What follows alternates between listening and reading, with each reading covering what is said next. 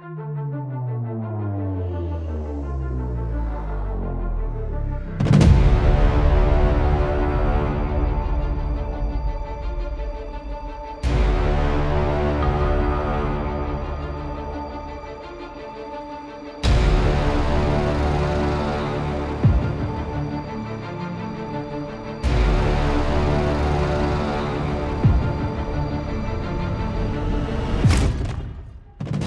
Cześć, witam na moim kanale.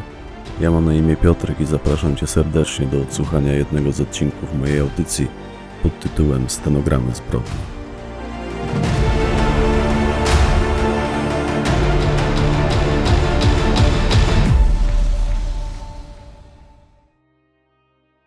Proceder, część ósma. Fragment stenogramu rozmowy z Jerzym S. pseudonim Dziadek. Pamiętam, jak po raz pierwszy wracaliśmy do Świdnicy z towarem.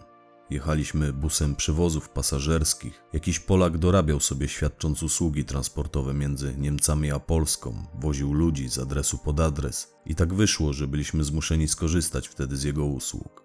Znaleźliśmy go na Oeliksie. Opuszczając wtedy halę przylotów, byliśmy nieopisanie zmęczeni, żaden z nas nie był w stanie prowadzić auta. Byliśmy wręcz wycieńczeni całą tą podróżą, no i nerwami, które nam w jej trakcie towarzyszyły. Stanowiły one nieodłączną część tych eskapad. Ale głównie to chyba ćpaniem i chlaniem byliśmy wtedy zmęczeni. Nie ma co owijać w bawełnę, zabawa tam była przednia. Tylko luty jako tako się pilnował, a mnie, sowę i figurę. Praktycznie codziennie pochłaniał nas melanż, bez reszty. No i przesadziliśmy, to było ponad nasze siły. Podczas kolejnych podróży w tamte rejony staraliśmy się już tak ostro nie sponiewierać. W każdym razie tego wieczoru żaden z nas nie chciał się podjąć prowadzenia auta, więc zostawiliśmy je na parkingu pod lotniskiem, a wróciliśmy do Polski właśnie tym wynajętym busem. Po samo auto kilka dni później wysłaliśmy figurę. Był najmłodszy, więc winien był się wykazać.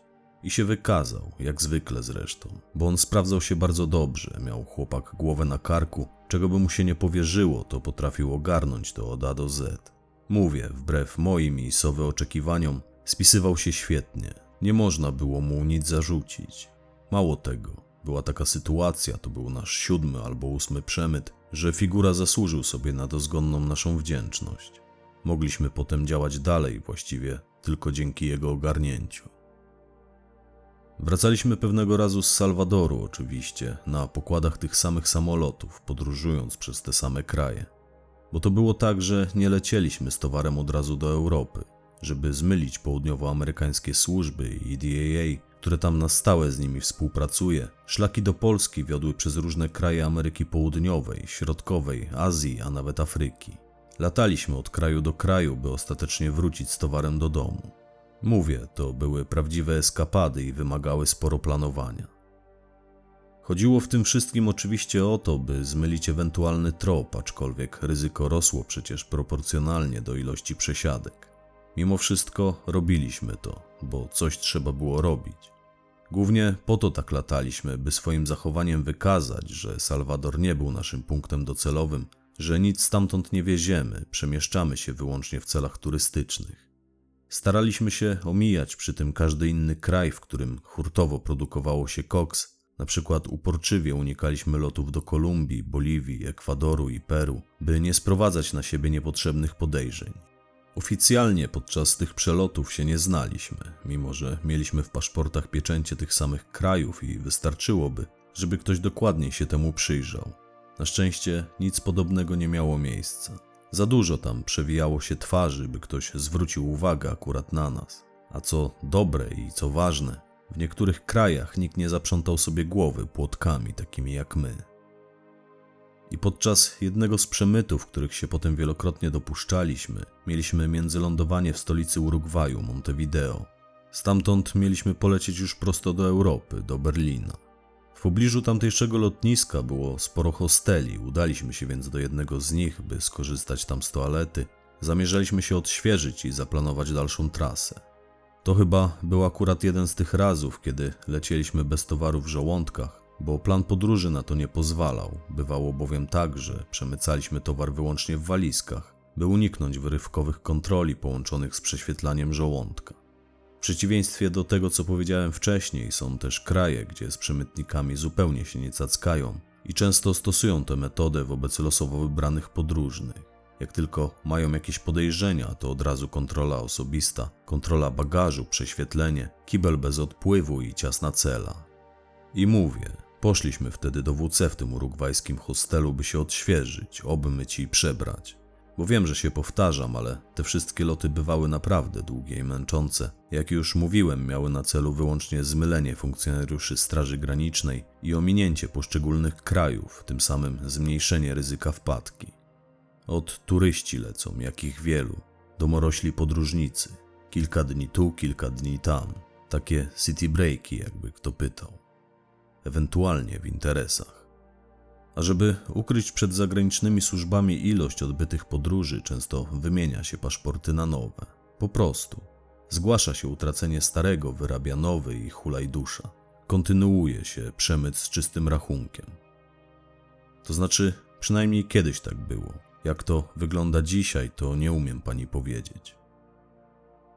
Więc gdy znaleźliśmy się pod drzwiami tej toalety, wejście zagrodziła nam mocno nietypowa klozet babcia. To był wysoki chyba na dwa metry, barczysty typ o wyjątkowo nieprzyjaznym spojrzeniu.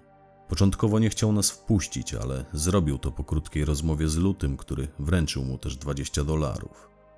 I kiedy znaleźliśmy się w środku, okazało się, że tam w tym WC przebywa już od 10 do 15 innych mężczyzn, że tam jest tłoczno jak na baletach w remizie. Niektórzy stali w kolejkach do toalet, inni korzystali z umywalek, ale jeszcze inni przesiadywali tam wprost na podłodze, coś robili. Zachowywali się przy tym dość dziwnie, bo dziwnie dla mnie wyglądają faceci siedzący między pisuarami.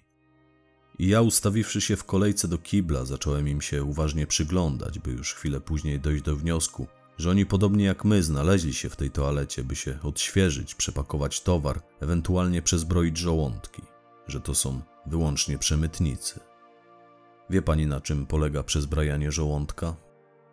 Podczas przemytu bywa tak, że trzeba pozbyć się z siebie towaru, przepakować go, oczywiście przede wszystkim dla własnego bezpieczeństwa, by móc się spokojnie przespać, by spożyć przecież jakiś posiłek. I potem łyka się te zawiniątka z powrotem, wcześniej maczając je w rozrzedzonym miodzie lub w czymkolwiek innym, można to łykać maczając w keczupie, co kto lubi. I to z tego też powodu Luty futrował nas żarciem do bólu, uczył wymiotować i wypróżniać się na żądanie. Oczywiście nie bez wspomagaczy, bo ta druga opcja zwykle nie jest w stanie obejść się bez popędzaczy z apteki. Jak nie trudno się domyślić, taki przemyt to dla organizmu męczarnia i to był główny powód, dla którego szybko zrezygnowaliśmy z przewożenia towaru w żołądkach. Doszliśmy do wniosku, że to zbyt niebezpieczne, a ilość koksu, który mogliśmy przewieźć w samych walizkach, była dla nas wystarczająca. Oczywiście jak na tamte czasy, jak na początki naszej działalności. Między innymi też dlatego tak długo dobrze nam szło, bo nie byliśmy pazerni, nie obwieszaliśmy się pakunkami z koksem jak niektórzy szaleńcy. Jak się ktoś śpieszy, to się diabeł cieszy. I jak jest pazerny, tak mawiała moja matka.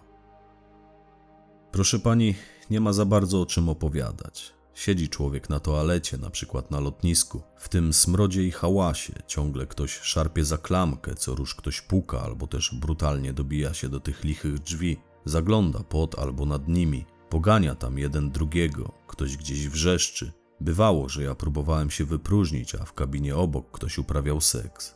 A tu trzeba odsiedzieć swoje na tym kiblu jak kura na grzędzie, lub też wyklęczeć swoje nad tym kiblem, ponieważ można całość zwymiotować, to nie jest szczególnie trudne, o ile połyk miał miejsce niedawno i towar nie zdążył jeszcze zejść do jelit.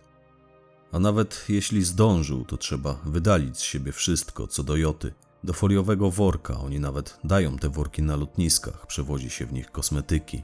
Potem trzeba opłukać to w kiblu, pisuarze lub w umywalce, tak żeby nikt się nie zorientował o co biega.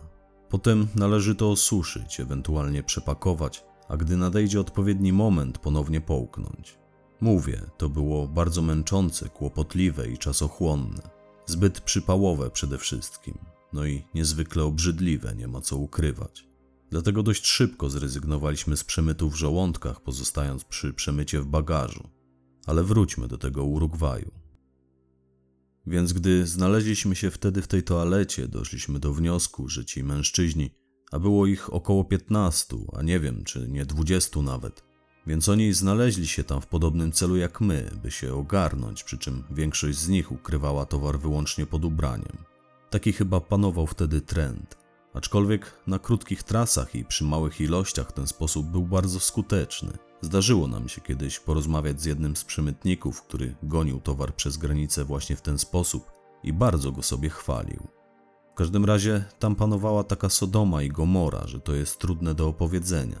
Tam jeden z tych mężczyzn, taki starszy facet w błękitnym garniaku i z siwą brodą, stał przy tych umywalkach, na blacie obok niego stał otwarty neseser. Z tego neseseru wystawał foliowy woreczek, w tym woreczku miał poporcjowany towar, on go łykał popijając wodą z kranu.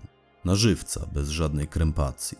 Przyglądając mu się wtedy, wszyscy jednogłośnie stwierdziliśmy, że to doświadczony gość, że żołądek musiał mieć ze stali. A drugi facet, taki rudowłosy i rudobrody, aczkolwiek ten mógł mieć nie więcej lat jak 30, to był taki typ hipstera, w okularach z grubymi oprawkami i w czapeczce z daszkiem. On również bez krzty skrępowania, stojąc w kącie toalety wyłącznie w slipach, spodnie miał opuszczone do kostek, wyjmował z walizki, którą miał ze sobą pakunki z towarem i zwykłą, przezroczystą taśmą, przyklejał je do ciała. Te pakunki były dość spore, natomiast niezbyt grube. On je sobie przyklejał do ud, kleił je sobie wokół brzucha i tułowia. Kiedy go później zobaczyłem na lotnisku, w tych jego oksach zerówkach, bo wielu przemytników stosuje metodę na zerówki, żeby zmienić wygląd. I gdy zobaczyłem go, jak idzie przez salę odpraw, ciągnąc za sobą niewielką walizkę, to odniosłem wrażenie, że widzę zwykłego człowieka, turystę, bo z pewnością nie kogoś, kto ma na sobie towaru za okrągłą bańkę. I jak się temu facetowi przyglądałem, bo on leciał w tym kierunku co my, wsiadał z nami do samolotu lecącego do Berlina. Potem patrzyłem, jak ciągle się poprawiał, ponieważ zajmował w samolocie miejsce niedaleko ode mnie. Wtedy dotarło do mnie, czym jest ten szlak przemytników, o którym wspominał nam Luty, i że znaleźliśmy się w jego centrum, stanowimy jego część. A wystarczyłoby przecież, żeby do tego kibla wszedł jakiś gliniarz po cywilnemu, przyjrzałby się naszym gębom, Potem służby mogłyby sprzątnąć 20 przemytników za jednym razem. Tylko, że na takich akcjach tak naprawdę nikomu nie zależy. Wyczerpałoby się im życiodajne źródło. Wiadomo przecież, że lepiej, gdy przemytnicy pracują i opłacają się każdemu po drodze. Tak, to jest biznes, proszę pani. Dla szarego człowieka koks i jemu podobne to tylko handel, ulica, złudna przyjemność i długotrwałe cierpienie, a nikt się nie zastanawia, ile taki towar musi pokonać przeszkód, by trafić do klienta. To jest gałąź światowego przemysłu, proszę pani. Ja jestem gotów tak to określać. Mogę zresztą tak to nazywać, bo uczestniczyłem w tym procederze, byłem jego częścią, sporo się napatrzyłem i posiadłem sporą wiedzę. To nic innego jak gałąź przemysłu, którą pochwyciły setki tysięcy ludzkich dłoni i zwisają tak z tej gałęzi a pod drzewem, z którego wyrasta ta gałąź, leżą tysiące ludzkich ciał. Ich w pobliżu czekają już kolejne tysiące, by się akurat tej gałęzi uczepić. Mam tutaj na myśli całokształt przemytu, nie tylko tych, co wożą po kilogramie w żołądku, czy po kilka kilogramów w bagażu. I właśnie tamtego razu to było wtedy, gdy natrafiliśmy w toalecie urugwajskiego hostelu na te rzesze przemytników. Jakiś czas później, w momencie jak znaleźliśmy się już na niemieckim lotnisku Schonefeld, i wtedy jakiemuś głupiemu chujowi z obsługi lotniska przyszło na myśl, by wziąć lutego na kontrolę bagażu. On akurat był pierwszy. My staliśmy kilka miejsc w kolejce za nim po odbiór bagażu i widzieliśmy, jak tuż po tym, gdy podjął swoją walizkę i ruszył w kierunku wyjścia, dwaj pracownicy niemieckiej straży lotniskowej zastąpili mu drogę i zaprosili go za stojący w pobliżu parawan do stoiska, gdzie dokonuje się kontroli przewożonego bagażu bo część tego lotniska była wtedy w remoncie, część pomieszczeń była wyłączona z użytku, tam panował spory chaos. Stąd ten parawan. I ujrzawszy te sceny z lutym, zbledliśmy wszyscy. Kiedy spojrzałem na sowę, to był blady dosłownie jak ściana.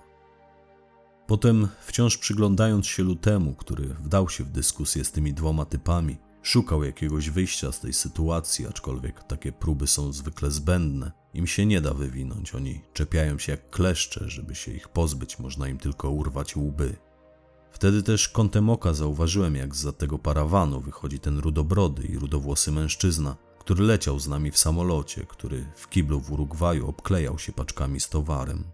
On widocznie też został zaproszony na kontrolę bagażu chwilę przed lutym, tylko skubaniec miał przecież wszystko na sobie.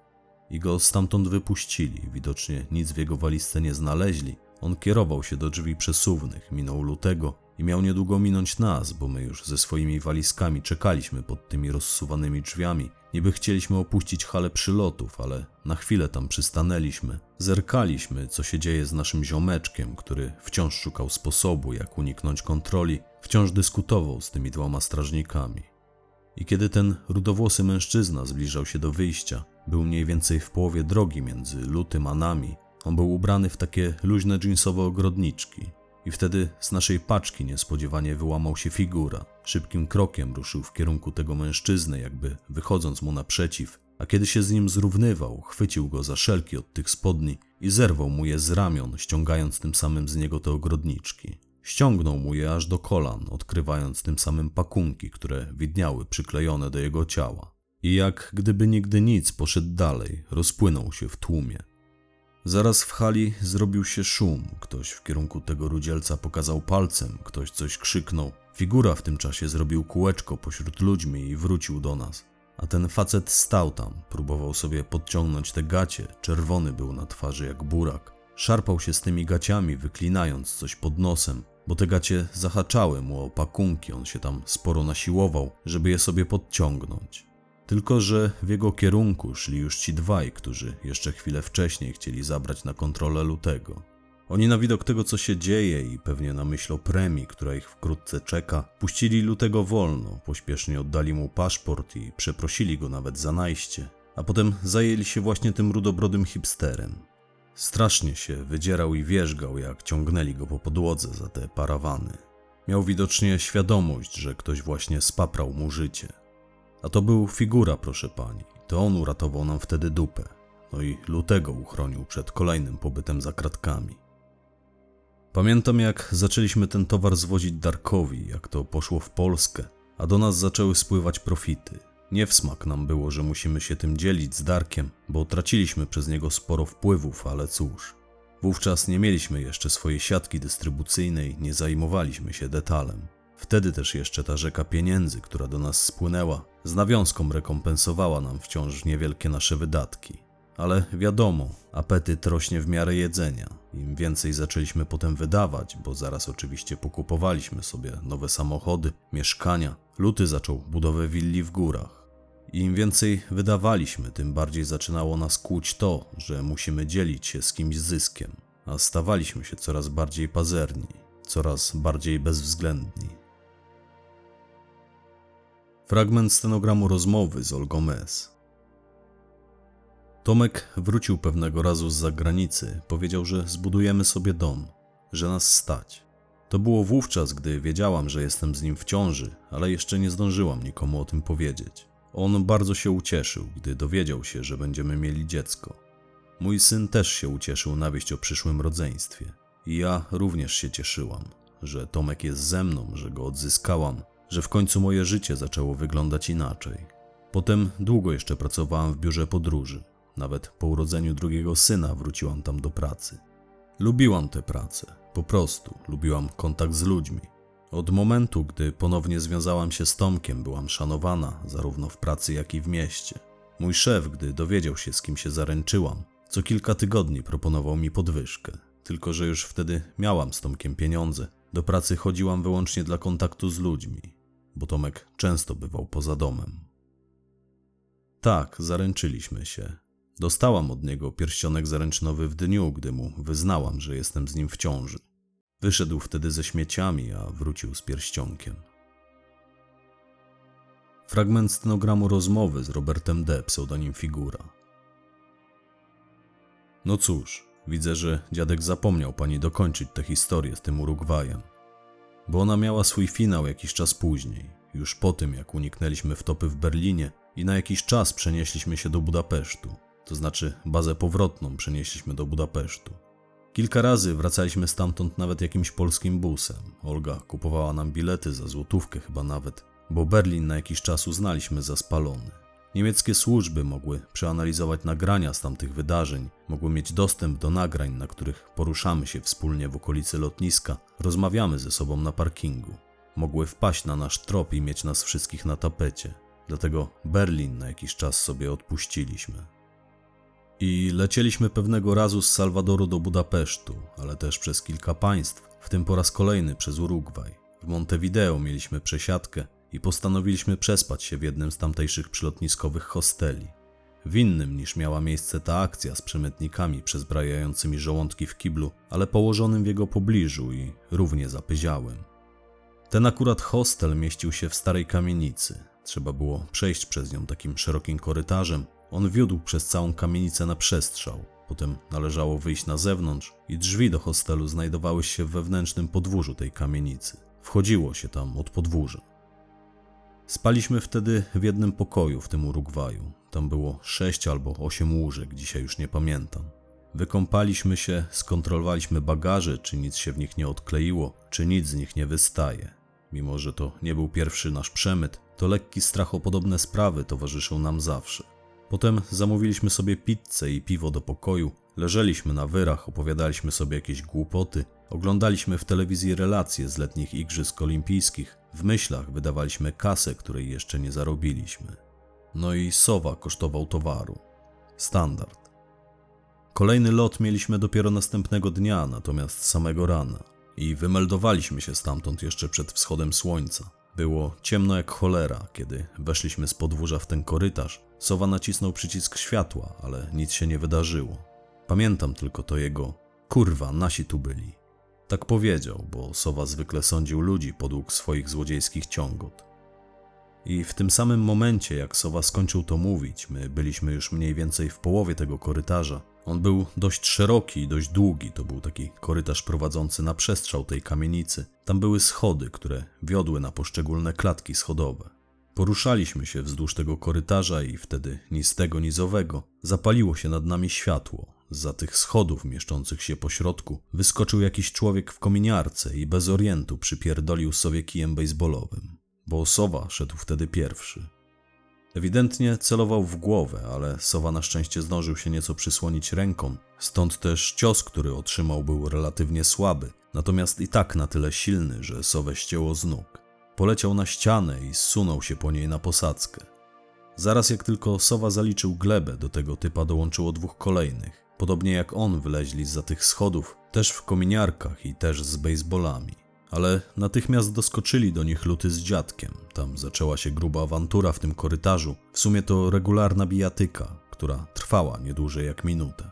Bo już po jakiejś minucie tam ci trzej leżeli na ziemi, w tym dwaj nieprzytomni, zupełnie bez świadomości. I ja nie kiwnąłem przy tym nawet palcem.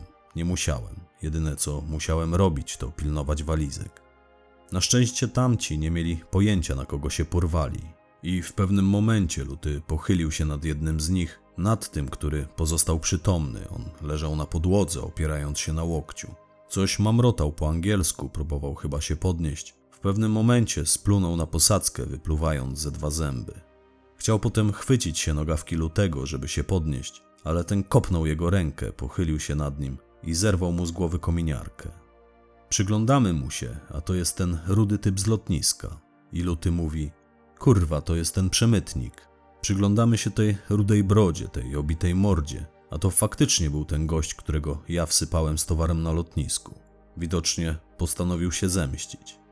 Luty rzucił mu w twarz tą jego kominiarką. Odeszliśmy na bok, zaczęliśmy się zastanawiać, co z nimi zrobić, co dalej. I nagle Sowa odzyskał świadomość, bo on się wił tam na tej podłodze. Ten cios kijem, który otrzymał, rozbił mu głowę i krwawił przez to dosyć mocno. Ta krew ściekała mu po szyi, miał też złamaną w przedramieniu lewą rękę. Bo mówiłem, próbował się nią zasłonić i to ona przyjęła na siebie całe to uderzenie. Utkwił mi w głowie taki obrazek, jak sowa dynamicznie podrywa się na nogi, taki otępiały, aczkolwiek rozszalały, piana toczy mu się spyska, coś tam wrzeszczy, oczy ma jak szaleniec. On zdrową ręką chwyta ten kij baseballowy, który leży pod jego stopami, błyskawicznie doskakuje do tego brodacza i mimo, że chyba wszyscy trzej krzyczeliśmy wtedy nie kurwa sowa, to zamachnął się aż z pleców i przyłożył tym kijem temu gościowi w łeb. Spiął się wtedy, a on niestety miał parę w łapach jak dwóch dorosłych facetów. Nigdy nie zapomnę tego widoku, jak krew z głowy tego rudzielca bryznęła na ścianę i tego głuchego dźwięku nie zapomnę, jak ten aluminiowy kij odbija się od jego czaszki. Natychmiast też dziadek podleciał do sowy, zamierzając wyrwać mu kij, ale sowa mocno go trzymał, więc dziadek sprzedał mu liścia, żeby on ten kij wypuścił. Powiedział: Co ty kurwa najlepszego zrobiłeś? A do sowy chyba dopiero zaczęło docierać, co zrobił. Zaczął się tłumaczyć, że oni chcieli nam zrobić to samo, ale naraz luty kazał mu się zamknąć i sprawdzić, czy ten facet jeszcze żyje. Sowa pochylił się nad nim, chwytając za włosy, podniósł z podłogi tę jego zakrwawioną, bezwładną głowę. Przybliżył ucho do typa. Po chwili puścił tę jego głowę, a ona odbiła się od posadzki jak piłka, aż się po tym korytarzu rozniosło takie głuche dudnienie. Tego dudnienia też nie zapomnę. Sowa wstał na nogi, splunął na podłogę, spojrzał na lutego, powiedział: Rudy trup. I co mogliśmy zrobić? Musieliśmy stamtąd spierdalać. Tak, zostawiliśmy ich tam tak jak leżeli, bo dwaj pozostali, po tym jak chłopaki się z nimi rozprawili, do końca tej akcji nie odzyskali przytomności. Spyta mnie pani, co było dalej. Nic. Ręka sowy w Polsce poszła do gipsu i więcej przez Urugwaj nie lataliśmy. Fragment stenogramu rozmowy z Jerzym S. pseudonim Dziadek. Proszę pani, zabija się przede wszystkim po to, żeby samemu przeżyć. I myślę, że tyle powinno pani wystarczyć za odpowiedź. Sowa zachował się jak dureń, on powinien się z tego tłumaczyć, nie ja. Długo miałem przed oczami ten obrazek, jak ten kij się odbił od głowy tego jego mościa i jak przy tym zadudniło. Poza tym to nie był jedyny taki przypadek, gdy musieliśmy działać w obronie własnej. Więcej podobnych scen miało miejsce już w czasach, gdy lataliśmy bez lutego, kiedy urodził mu się syn, więc miał już jakby dwójkę dzieci, tuż przed ślubem z Olgą, ponieważ oni wzięli ślub dopiero po narodzinach Kamila i miał już w sumie dwójkę dzieci pod opieką. Luty przystopował, co oczywiście nie bardzo nam się spodobało. No i przede wszystkim było to nie po nosie Darkowi, bo uszczupliła się ilość towaru, który mogliśmy mu dostarczać. Ale Luty się uparł. Powiedział, że jesteśmy już na tyle doświadczeni, że damy sobie radę sami, a on na jakiś czas robi sobie przerwę. Powtarzam, to było nam wszystkim nie po nosie, ale najwidoczniej nie mieliśmy takiej siły przebicia, jaką miała Olga. Nie było dla nas tajemnicą, że Luty zwolnił obroty na jej prośbę. W każdym razie miał już wtedy upragnioną rodzinę i szykował się do ślubu. Miał też broń, którą otrzymał od Darka. Bo mieliśmy wtedy broń, aczkolwiek na całą ferajnę przypadał nam tylko jeden pistolet. Do tego była to radziecka tetetka, wyprodukowana w latach 60. Ogólnie kawał złomu i sporo było z nią problemu, bo ta broń była bardzo niecelna, nie posiadała bezpiecznika i w niezbyt doświadczonych rękach lubiła sama wystrzelić. Ciągle trzeba było na nią uważać, natomiast spełniała swoją rolę. Każdy ówczesny bandyta wiedział, jak wygląda tetetka i wystarczyło ten kawał żelastwa wyciągnąć, by rozwiązać większość sporów. Więc mieliśmy tę tetetkę, to znaczy Luty ją miał, bo woził ją ze sobą albo trzymał w Alfie. Ta Alfa, mimo że Luty miał już wtedy piękne auto, była naszym wozem rozpoznawczym, na co dzień poruszaliśmy się głównie nią. Olga dostała od niego w zamian czarne Porsche 911, była ponoć w niebo wzięta. I my tłukliśmy się po mieście tą Alfą, z daleka było wiadomo kto jedzie. Pasowało nam to i nie chcieliśmy tego zmieniać. Ja w ogóle nie lubiłem się afiszować pieniędzmi, dlatego prywatnie jeździłem wtedy pięcioletnim Passatem, Sowa jakąś terenówką, Fordem chyba jakimś, takim w amerykańskiej wersji. A figura też bujał się amerykańskim autem, bo zazdrościł sobie tego Forda. Tylko, że on sprawił sobie Dodge'a. On zawsze drobny był przy nas, szczupły, więc jak wysiadał z tego Dodge'a na mieście, to wyglądał jak dzieciak, który ukradł starym samochód z garażu. Potem ktoś mu to chyba uzmysłowił, bo zmienił auto, też na Porsche. Chyba zazdrościł Oldze. Mniejsza z tym. I wracaliśmy wtedy we trzech z Salwadoru. Ja, Figura i Sowa. Luty przyjechał po nas Alfą na lotnisko w Pradze, odebrał nas stamtąd z towarem i udaliśmy się w kierunku Polski. W Czechach wiadomo, 40 na znaku to 40 na blacie. Nikt z nas nie znał czeskiego, nie chcieliśmy podpaść tamtejszym psiarskim. A w Polsce oczywiście gaz do dechy, więc nieszczególnie byliśmy zaskoczeni, że zaraz po przekroczeniu granicy, tuż za Kudową Zdrój, uczepił się nas radiowóz. Tylko, że to nie był radiowóz policji, a Straży Granicznej. Oczywiście zatrzymaliśmy się na dźwięk ich syren, nie ma co popadać w paranoję. Byliśmy gotowi przyjąć jakiś mandat i tak dalej, ewentualnie nawet rzucić się do ucieczki. Ale dwaj mężczyźni w mundurach, po których spodziewaliśmy się, że zechcą zajrzeć nam do bagażnika, tylko na nas spojrzeli, jakby nas liczyli. Obejrzeli sobie potem auto z zewnątrz, o dziwo nie poprosili nawet lutego oprawko o prędkości, z którą się poruszaliśmy, a mała nie była, nawet nie raczyli wspomnieć. Dziwna to była nieco sytuacja, ale cóż, rutynowa kontrola, tak wszyscy pomyśleliśmy. Ci dwaj zapytali jeszcze skąd jedziemy i czy nabyliśmy w Czechach jakiś alkohol na handel, więc my zgodnie z prawdą odparliśmy, że nie. Potem ci dwaj odmeldowali się i puścili nas dalej. I kiedy wyruszyliśmy w dalszą drogę, figura powiedział, że wydaje mu się, iż jednego z tych mężczyzn skądś kojarzy. Chwilę nad tym rozmyślał, ostatecznie stwierdził, że najwidoczniej coś mu się musiało pomylić. Dojeżdżaliśmy już do Barda, a dodam, że była jesień, to był już późny wieczór, słońce chyliło się już ku zachodowi, kolory wokół szybko obrosły szarością.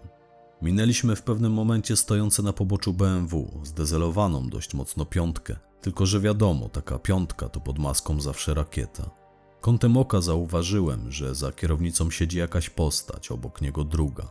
Naliczyłem tylko dwie postacie, tylko że mnie one w ogóle jakoś nieszczególnie interesowały. Byłem zmęczony, podobnie jak chłopaki, przysypiałem prawie. Luty prowadził w milczeniu i nagle w takim wąwozie, w którym się wówczas znaleźliśmy, po obu stronach drogi rozciągały się wzniesienia. Na tych wzniesieniach rósł gęsty las. Ulica była pusta, niebo czyste, upstrzone już wtedy gwiazdami i kawałkiem księżyca. To była bardzo jasna noc. Nagle usłyszeliśmy ryk samochodowego silnika. Po chwili zobaczyliśmy za nami światła. Te światła zbliżały się do nas z zawrotną prędkością. To były światła tej BMki. A i my jechaliśmy dość szybko, bo Luty miał ciężkie kopyto. Kiedy to auto nas wyprzedzało, bo spodziewaliśmy się, że to jakaś gównażeria ostro bawi się przy piątku, zakapturzony pasażer dał nam znać, że mamy się zatrzymać. Wiadomo, nasza reakcja mogła być tylko jedna. Luty dodał gazu i już po chwili wyjechaliśmy z tego wąwozu. Ale nasza Alfa nie dawała rady tej BMC. Oni robili z nami co chcieli. W pewnym momencie wyprzedzili nas, by brutalnie zajeżdżać nam drogę, próbowali nas wyhamować. I potem my się znów z nimi zrównaliśmy, a nawet ich wyprzedziliśmy. I wówczas padł strzał. Alfom zarzuciło, Luty stracił panowanie nad kierownicą. Na szczęście tam nie było przydrożnego rowu, tylko szerokie pobocze, potem za nim rzadko zalesione pole. Taki zagajnik jakby. Te drzewa to w większości były brzuski, najpewniej samosiejki. I my w tym pędzie straciliśmy lewą przednią oponę, przyczepność, sterowność kierownicy, przelecieliśmy przez to pobocze, wpadliśmy alfą w ten zagajnik, ścieliśmy kilka tych brzuzek. Na szczęście zaraz udało się nam też wyhamować, bo kilka metrów dalej też był niewielki wąwóz. Gdybyśmy tam wpadli, to nasz samochód z pewnością zostałby tam na zawsze. A ta BMK zatrzymała się tam na poboczu, widzieliśmy jej światła. Wyskoczyliśmy zaraz z Alfy, biorąc oczywiście ze sobą walizki, przykucnęliśmy za jej maską, czekaliśmy na dalszy rozwój wydarzeń. I kiedy Luty ładował magazynek do tetetki, bo zdążył zabrać ją ze schowka, zauważyliśmy, że w naszym kierunku szybkim krokiem zbliża się jakaś postać, która wysiadła z BMki. Luty odczekał chwilę, później podniósł pistolet, wycelował w tę postać. Ona znajdowała się jakieś 30 metrów od nas. I wtedy Luty oddał pojedynczy strzał, ale mówiłem, ta tetetka to była kupa złomu i pocisk chybił, przeleciał prawdopodobnie gdzieś bokiem. I ta postać na dźwięk wystrzału, a może i na świst przelatującego obok niej pocisku, zawróciła, zaczęła uciekać. Z zaparkowanej na poboczu BMki rozległy się wtedy dwa strzały w naszym kierunku. Na szczęście też chybione, żadnemu z nas nic się nie stało. Słyszeliśmy tylko jak dwie kule, jedna po drugiej, przeszywają karoserię Alfy. I Luty wtedy wylazł z zamaski, wyprostował się, przycelował i wystrzelał w kierunku oddalającej się postaci prawie cały magazynek. I ta postać, która wtedy biegła, upadła na ziemię, twarzą do niej. A silnik BMki w tym samym momencie głośno zaryczał i ona błyskawicznie stamtąd odjechała. Chwilę tam się jeszcze kitraliśmy za tą alfą, potem doszliśmy do wniosku, że trzeba zobaczyć, co z tym typem. Podeszliśmy powoli do niego, Luty cały czas trzymał go na muszce, mówił nawet się kurwa nie waż ruszyć palcem. Tylko, że tamten go nie słyszał, bo był już martwy. Dostał kulkę między łopatki. Tak, tylko jedną. Tak ślepa była ta tetetka. Albo luty był ślepy, nie wiem. W każdym razie, jak przewróciliśmy tego typa na plecy, bo on leżał na brzuchu, i zdjęliśmy mu z głowy kaptur, okazało się, że to nie był facet, tylko kobieta. Młoda i nawet bardzo ładna. Obszukaliśmy ją. Obok jej ciała leżał pistolet. To był Glock, załadowany i gotowy do strzału. W kieszeni bluzy znaleźliśmy u niej jeszcze jeden pełny magazynek. I wzięliśmy sobie tego Glocka, tym bardziej, że te tetki po takiej akcji trzeba było się pozbyć. Nie chciało nam się wtedy kopać żadnej dziury, zresztą nie mieliśmy czym i czas nas naglił, bo doszliśmy do wniosku, że strzelaninę z pewnością było słychać aż w bardzie. Kiedy ja z lutym ciągnęliśmy zwłoki tej kobiety do tego wąwozu, żeby ją tam zrzucić na dół, potem przysypać liśćmi i zarzucić jakimiś gałęziami, to sowa z figurą zmieniali już koło w Alfie. Potem wypchnęliśmy ją z tego pola na ulicę i ruszyliśmy dalej, w drogę do Świdnicy. Może mi pani nie wierzyć, ale to była akcja jak w filmie na tym polu tam. Ale życie bywa jak film, a czasami wszystkie je przerasta. I tak wyszło, że siedzieliśmy kolejnego dnia u Darka. Przestrzelona kulami Alfa czekała już wtedy na remont u znajomego lakiernika. Sowa na polecenie lutego pozbył się tetetki, to znaczy utopił ją w strzegomce. Piliśmy wtedy dobre trunki, wznosiliśmy toasty, bo Darek urządził małą imprezę z okazji kolejnego udanego przemytu. Oczywiście nie powiedzieliśmy mu o tej strzelaninie, o sytuacji z tą kobietą. Nikomu nie powiedzieliśmy, że trochę dygamy się, co teraz będzie. I tam grał telewizor w tym jego salonie. Figura wypatrzył, że w wiadomościach pokazywali akurat Bardo i tamto miejsce, gdzie doszło do tej strzelaniny. Daliśmy zaraz głośniej, kazaliśmy wszystkim się przymknąć. W tych wiadomościach pokazywali, jak strażacy wydobywają z tego wąwozu zwłoki tej kobiety. Speaker mówił, że została zastrzelona. Pokazywali, jak technicy badają miejsce, tylko że ta kobieta była już wtedy ubrana w mundur Straży Granicznej. Przedstawiono ją w telewizji jako wzorową funkcjonariuszkę straży, zamordowaną na służbie w trakcie wykonywania obowiązków. Ja dosłownie za nie mówiłem. Spojrzałem na lutego, on pokiwał głową, dając mi do zrozumienia, że mam się nie odzywać. Sowie i figurze też. I potem, pod pretekstem przewietrzenia się, wyszliśmy wszyscy na zewnątrz, na podwórze przed willą Darka, tak naprawdę, by pogadać o tym, co przed chwilą zobaczyliśmy. Pierwsze słowa, jakie wypowiedziałem, brzmiały: Kurwa, nic z tego nie rozumiem.